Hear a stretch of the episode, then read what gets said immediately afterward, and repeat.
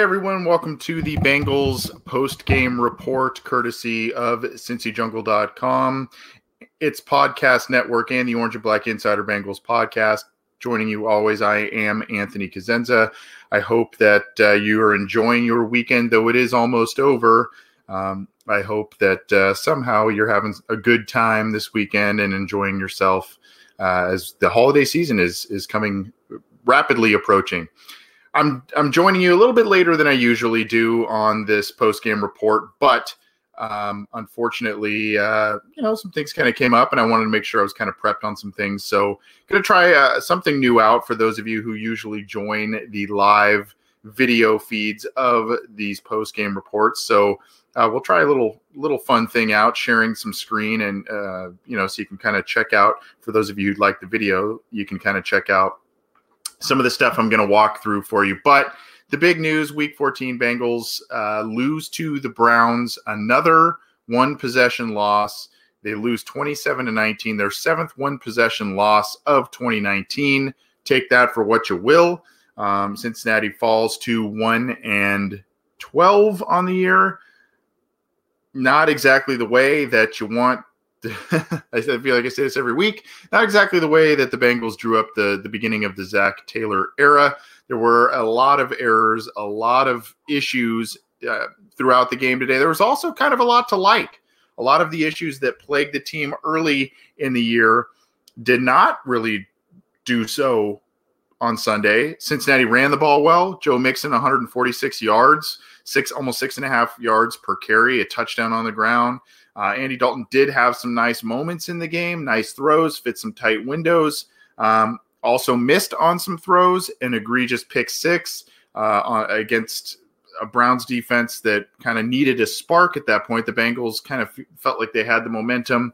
Dalton gives them the pick six, and uh, not a good throw to Auden Tate behind him and uh, high. You know, he tried to reach for it, got tipped up. Denzel Ward takes it all the way in the end zone for the touchdown. Now, the Bengals couldn't also stop the run. Nick Chubb had over 100 yards for the Cleveland Browns. They could not stop the run, but they did get two interceptions, almost three at the end of the game there, with Jessie Bates getting another one. They review the play, and somehow, which is just such a microcosm of the Bengals' year, they go back and they rule a pass interference penalty. That's the first time I have seen that on a non-challenged play. and so the interception gets overturned. That probably would have made things a lot different for the Cincinnati Bengals. Unfortunately, um, it was not meant to be. The Bengals lose 17 to 20, uh, 28, uh, ex- excuse me, 19 to 27. And um, look, there were some some really questionable play calls at the goal line when the Bengals were were in the red zone. There were some questionable plays by Andy Dalton in terms of, you know, kind of letting the ball go early, earlier than you want. Uh, there was a play, I believe it was the Bengals' first possession. There was a play where Andy Dalton got an intentional grounding penalty, which is very rare in the red zone. He threw the ball away while kind of in the pocket to avoid pressure. Everybody kind of went to the outer parts in terms of the receivers. They went to the outside uh, parts of the field. He threw it down the middle. No one was there. They got, uh, you know, a, a intentional grounding penalty. Luckily, the Bengals were still able to convert a field goal, but that is not a good play.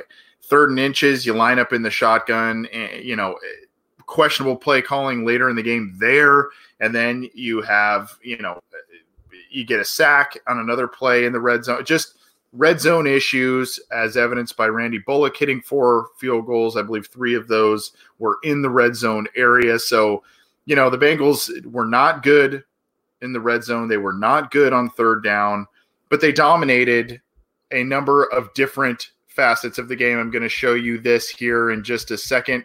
Um, this is courtesy of Bengals.com uh, their box score here. So if you look at the team statistics, hopefully you can see this as I'm sharing my screen with you now.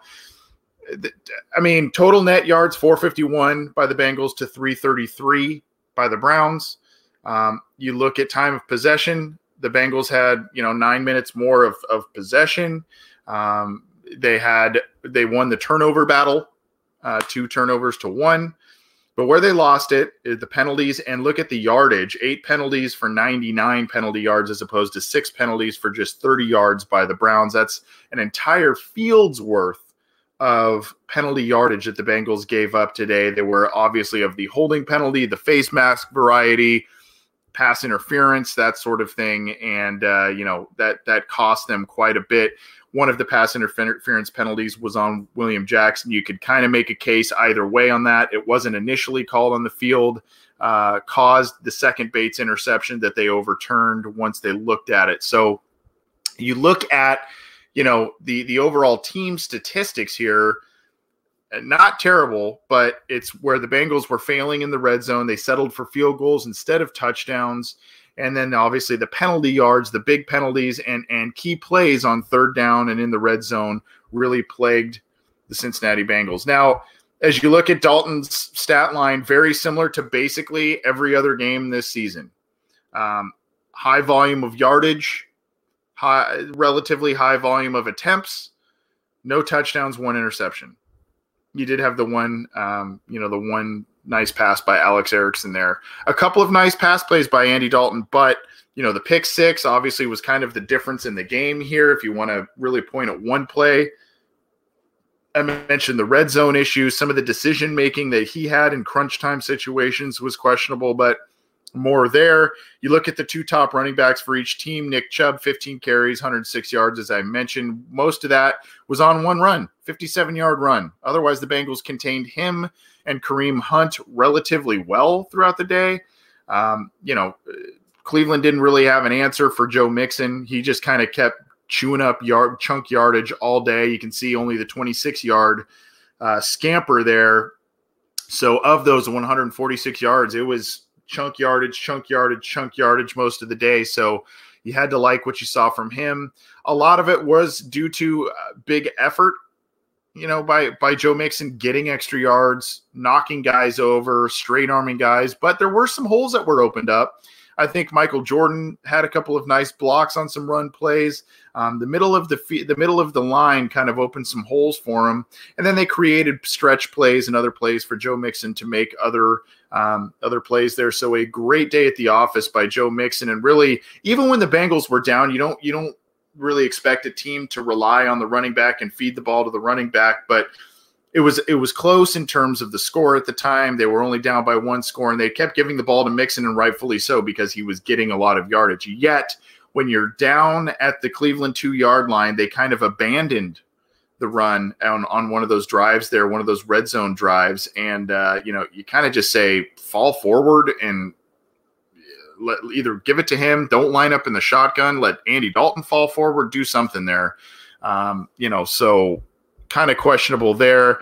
You see the receiving difference here. Um, you know, top guys, Boyd five for 75, Landry four for 76.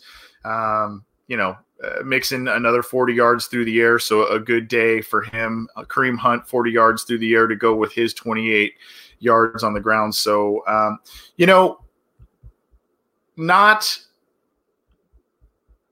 not an overly uh, overly awful day statistically for the Cincinnati Bengals. It was just the the the timing of plays or the lack of execution of plays during critical times that really made the difference. It made the difference this week. Um, I'm seeing, uh, of course, a lot on the live chats within the Facebook account and or the YouTube is, of course, the draft positioning. The Bengals, um, the Bengals lost today, so of course now they have the inside track yet again on the first round pick, and with most most of the football watching nation watching the SEC championship on Saturday evening afternoon, they got to see Joe Burrow beat and handily beat a Georgia team. So, you know, played well, probably played himself into the Heisman race. You look today, the Miami Dolphins earlier today lost to the New York Jets 21 to 22. The Jets are now 5 and 8, so they're kind of out of the picture. Even even if we're talking quarterbacks and all that, they're probably not in the picture. If they were up there in terms of draft positioning, the Miami Dolphins are now three and ten. Cincinnati and Miami face each other here coming up, and uh, you know, so that's going to dictate a lot there. But the Bengals still maintain that as of now two game lead up top over the the Dolphins and then the Giants who have two wins they play Monday night so even if the if the Giants lose there the Bengals kind of hold ground on that number 1 pick so for those of you who want Joe Burrow those of you who want Chase Young whatever you're if you're looking to the draft I mean then uh, you know I, I suppose you're happy to be honest with you with you guys yeah, I'd like a new. I'd like the team to to go in a different direction at quarterback. I think it's time. Um, yeah, this team needs a spark. This team needs. Uh, it, it's a little stale, and they, they need some difference makers. And I think they need to do that during the draft. But that doesn't mean I have to like or we have to like watching losing week in week out. This has been a pretty miserable year for the Cincinnati Bengals. Pretty miserable in terms of watching them lose, the way they lose. Some of it sometimes the the the close way that they lose. I mentioned seven one possession games by the Cincinnati Bengals this year as they um, you know as they fall to, to one and twelve this year. So the other aspect with this in the draft, you know, Cincinnati could, if they were a a specific, if they were run a specific way, the Cincinnati Bengals could win some games at the end here. Maybe they lose draft positioning on the front end, but they could still win games, be competitive, feel good about themselves with some momentum in 2020, and move up to get a guy they really want if they were so inclined to do that. That is not outside of the realm of possibility. It's not like they're sitting at in the 20s in terms of draft position and they want to get all the way to one. Um, they're going to be top five regardless. And if someone is there that is willing to deal the pick if they, if somehow they get leapfrogged, they can give up an arsenal of picks. They just have to be willing to do so. So it, it's it's okay to want the team to win and kind of have your cake and eat it too, and have them potentially move up and get a Joe Burrow, a Chase Young, whoever whoever that may be. But um, it, it's obvious that this team. I mean, yet again, I mentioned they they lost 19 to 27 today. The Bengals can't. I mean, they're not scoring. They haven't scored over 23 points all year. They haven't scored over 23 points all year. They're not putting points on the board. You can attribute that to AJ Green's absence. You can attribute that to the quarterback play. You can attribute that to all kinds of different things. Um, but they're not putting points up on the board under a head coach who was supposed to come in here and bring, uh, you know, an offensive mind, an innovative approach, all of that. Now, I think what the hope may be is obviously, you know, Bengals fans, the team, the ownership, the coaches, the players, everybody's going to have to have patience and and potentially you're going to need to to to see something that resembles San Francisco. I mean, this has been a three or four rebuilding, uh, three or four year rebuilding effort for San Francisco. They went out and traded for their quarterback they had a handful of years of top picks where they had defensive lineman, defensive lineman, defensive lineman. They got a good linebacker in uh, the third round and Fred Warner. Somehow they just keep getting these linebackers in San Francisco. They hired the young coach in Shanahan, um, and now he, you know, he's showing to be the guy in San Francisco after a couple of years where they weren't winning many games. So hopefully that is the blueprint for the Cincinnati Bengals and Zac Taylor the Bengals will have to do what the Niners have done, though. The Bengals will have to do what the Niners have done, and they will have to make moves. They will have to be active in free agency, and they will have to maneuver in the draft to get impact players. You saw today some former Billy Price, 2018 first round pick on the bench. Yeah, he's dealing with a back injury, but I think I, I think there's some writing on the wall there. John Ross, two catches. He had a drop, he had a holding penalty, and at the end of the game, he didn't get out of bounds when the Bengals were, yeah, it was a little bit of garbage time, but they were trying to hustle, get points on the board, get the ball back. Gets tackled in bounds. He's a veteran guy. He needs to know better. I know he's been out of the lineup for what six weeks now or so. So there's a little rust there, but you got to know the situation. It's the same frustrating things. That's your 2017 and your 2018 first round picks, one of which was a top 10 pick the Bengals have to start nailing these these picks, especially when they get high positioning. They just have to. They can't keep losing out on this. I'm Anthony Cosenza with CincyJungle.com. You're listening to the Bengals post game report, courtesy of Cincy Jungle's podcast network and the Orange and Black Insider Bengals podcast. Thanks for tuning in, whether it's via Facebook, the Cincy Jungle Facebook page, or the Orange and Black Insider YouTube page, or if you're listening to us after the fact on one of our many audio channels, which are iTunes, Stitcher, Spotify, Google Play, um, Megaphone, iHeartRadio, all that stuff. So get get the show how you can. Subscribe. We appreciate it. Um, I you know Dead Disney here says hate the loss but love being a step closer to Burrow. Um, I, this is interesting by by Ken Fetcher here. Attribute attributed to the coach who looks absolutely clueless and dumbfounded. Today, what there was a series of uh, there were a series of uh, decisions that Taylor made, whether it was from a game planning perspective, whether it was from a um, uh, you know a, a game management perspective.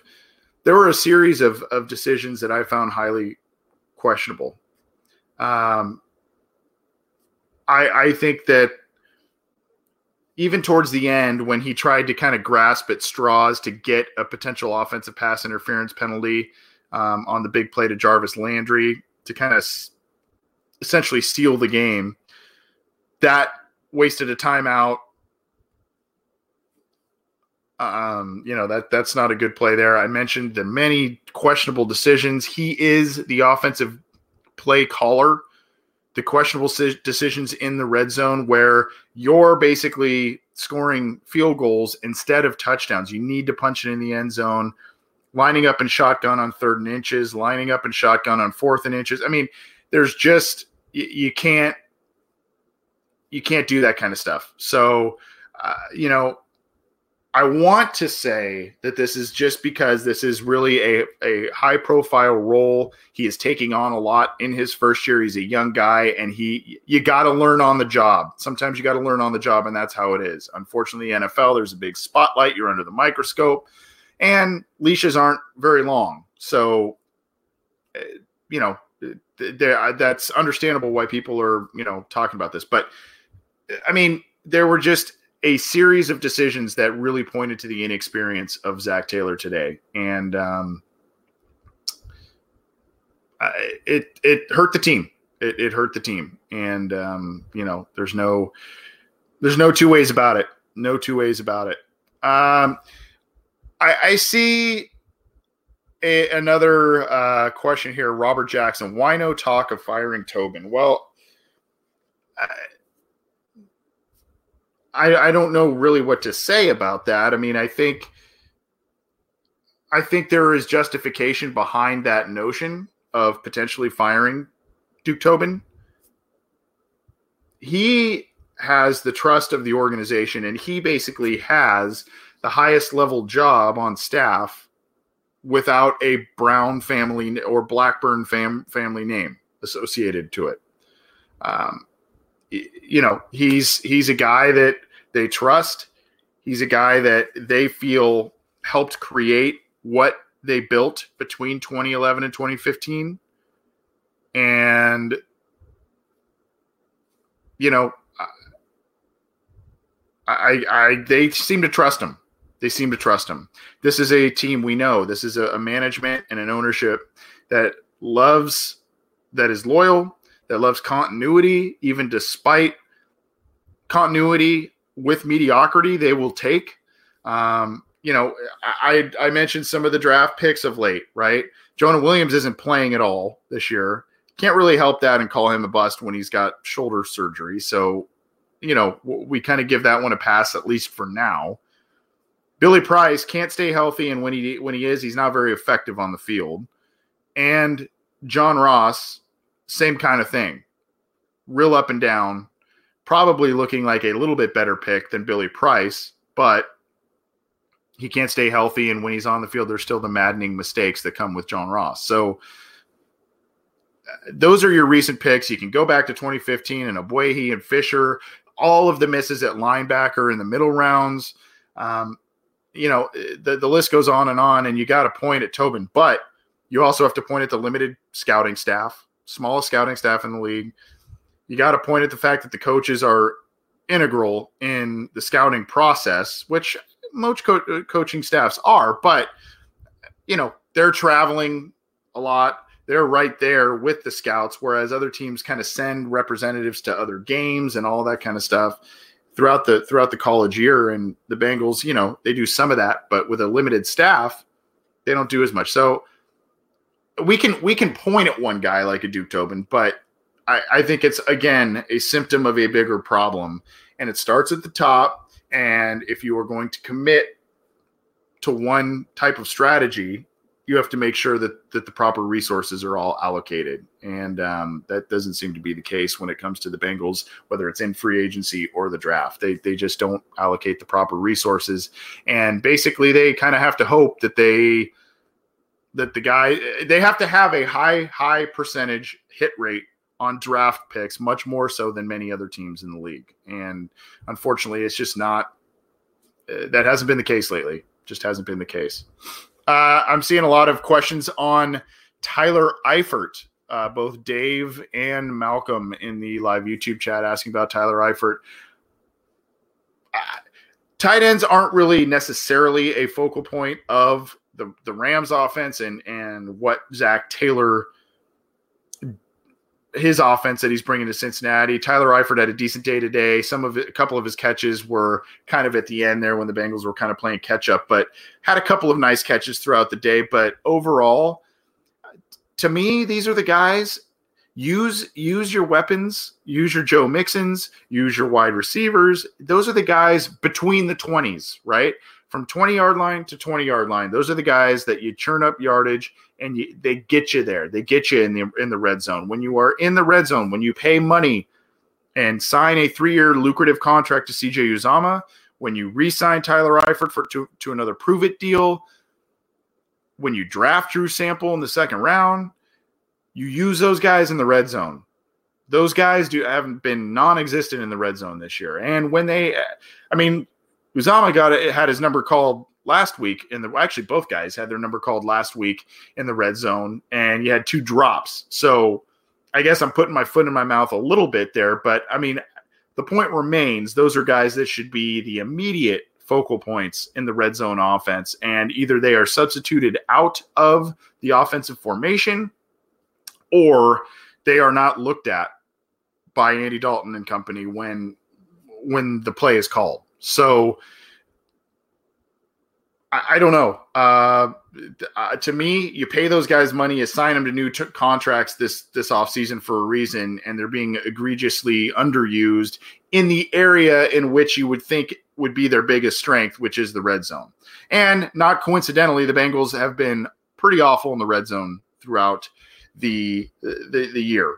Um, so uh, they're taking field goals instead of instead of touchdowns. They're not scoring touchdowns, or uh, you know, as you, I, I believe now they have six total points in 13 games played on open. And there are 13 opening drives this year. I think they have six total points, is what what I remember hearing today. So that is, uh, you can't gain momentum. You can't play with a lead. You can't do anything like that if that's if that's what's happening on your opening drives. And if you're coming out, I mean, that hurts your your defense, your defensive morale, all of that. You, you have to, yeah.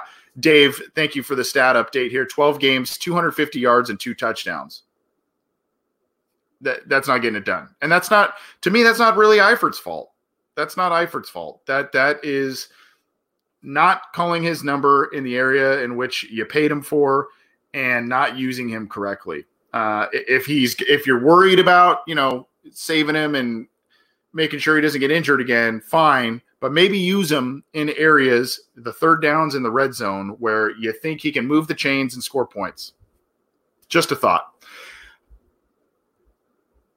I see here it. Uh, this was a great, great, and I, this this actually was a thought I've been having recently, and I'll, I'll maybe end on this one here. It's from Brad Howell. How about the culture? Steelers can bring a guy off the street and still win because there's a winning culture there. That is spot on. Spot on. The Steelers are down to basically their third string quarterback. Mason Rudolph was a guy who embarrassed the Bengals on Monday Night Football a few weeks back, if you remember, I guess a couple of months ago now. He has been benched. The kid who's playing for him now, he's doing okay. But all of a sudden, the Steelers, uh, they lose Antonio Brown, they lose Le'Veon Bell, they lose Ben Roethlisberger for this season. By the way, they're currently beating the Arizona Cardinals, another team the Bengals lost to. They're currently up, and it's in Arizona 20 to 10 as we sit here on Sunday evening. And they're on the precipice of being eight and five. So they are right in the thick of the playoff hunt with the third string quarterback and just kind of a bunch of blah players on offense. By the way, Juju Smith Schuster has been missing uh, at points this season as well. So I, that is a great point, and that is what this. You know, years ago the Bengals said when they kept when they kept bringing Marvin Lewis back, Mike Brown kind of said, you know, he had told some media members, look. We see what they do in Pittsburgh. We like their continuity, especially at the head coaching position. I mean, I think it's basically been Mike Mike Tomlin and Bill Cowher for the last what 35 years, literally. Um, so something like that. But so the, and both those guys have a Super Bowl ring each, and uh, they they note that the continuity there is one of the strong points. Well, it's not just the continuity; it's the fact that the franchise sets their head coaches up to be successful. They maneuver in the draft. They make they're not free agency world beaters in terms of outside acquisitions, but they get guys. They get guys that come in and help. Uh, this just this year, what what a difference Minkah Fitzpatrick has made to the Steelers in a trade before the deadline. Everybody laughed at Pittsburgh. Why would you give that capital up? You're not even in the you're not even in the playoff race. You want to know why? Because they wanted to get into the playoff race because they are used to being in the playoff race. They don't accept not being in the playoff race. So they will sacrifice capital to make a necessary move to potentially help catapult them in there. And here we are. They're going to be eight, eight and five here with three games left to play, likely getting or or trying to get one of those wild card spots. Would it surprise you if they got in? Would it surprise you if they got in and they actually beat a team that, you know, has looked pretty good? If they beat them in the playoffs, no, because the, the Pittsburgh Steelers if you want to hate them, go ahead, but you have to respect how they build their football team. You have to respect what they do and you have to respect the fact that they are very, very successful. Very successful. I mean, I said this on one of our podcasts here, probably a, a while ago. I can't remember exactly when now. You have to go back. The Steelers haven't had a non winning season since 2013, as of this point and that's eight and eight, eight and eight. They haven't had a losing season, a losing record in a season since 2003, and they were six and ten. Before that, 98. So they just win. They they just win games. Sometimes it's ugly. Sometimes they put it together with a third string quarterback. They just win because they know how to run a football team.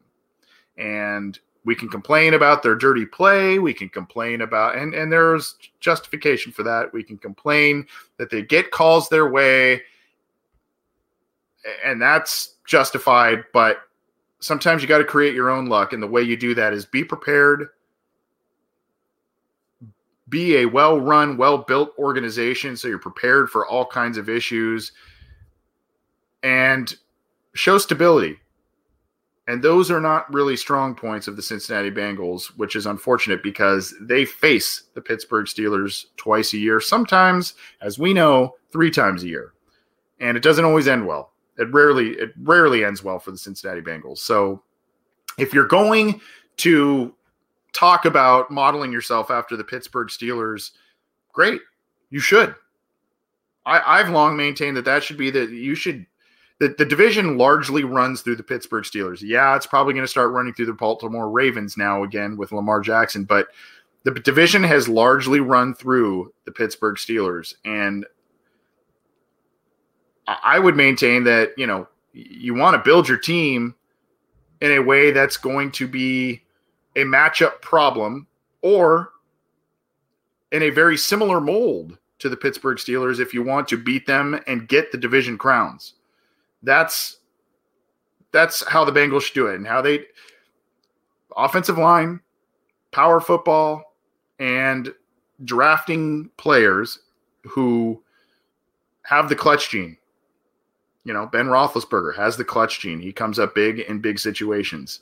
Um, and obviously, he's a very talented passer. They, they put up a lot of numbers passing the ball. I, I said they're a power run team, but they've they've largely been a a run team. They know how to run the football. They know how to play on the off, offensive line, and they're very successful. Very successful. So great point there. Um, I, I, don't want to turn this into a Steelers show, but I, I think that the Cincinnati Bengals, you know, they they wanted to kind of get cute and be on the cutting edge of the league with their offensive minded coach and all of that, and that's fine. But you know, who whoever they bring in at coach, whoever they bring in at quarterback, the organization needs to make sure that they set up these people to be successful. Otherwise, they're just going to be chasing their tail a handful of years down the road again.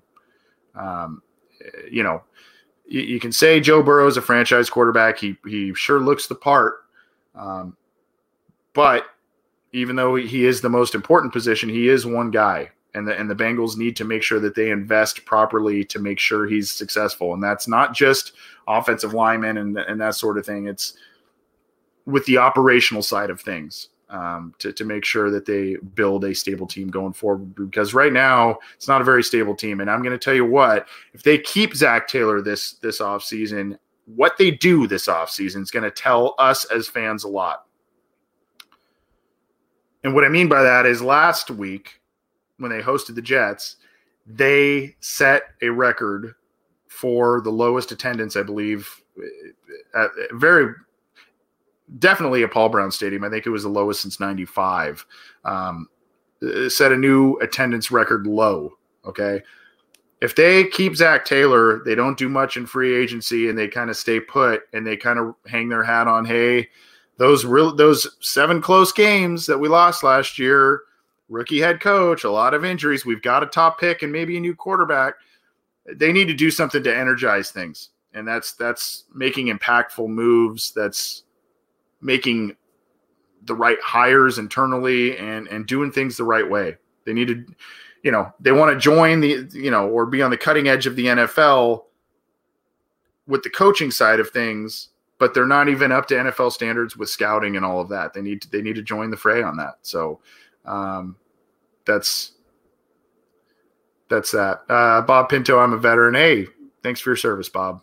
Appreciate you tuning in. We're to get out of here, folks. Uh, it's been about 35 minutes or so. This is the Bengals post game report. I'm Anthony Cosenza with CincyJungle.com. This show is courtesy of the Cincy Jungle Podcast Network and the Orange and Black Insider Bengals podcast show.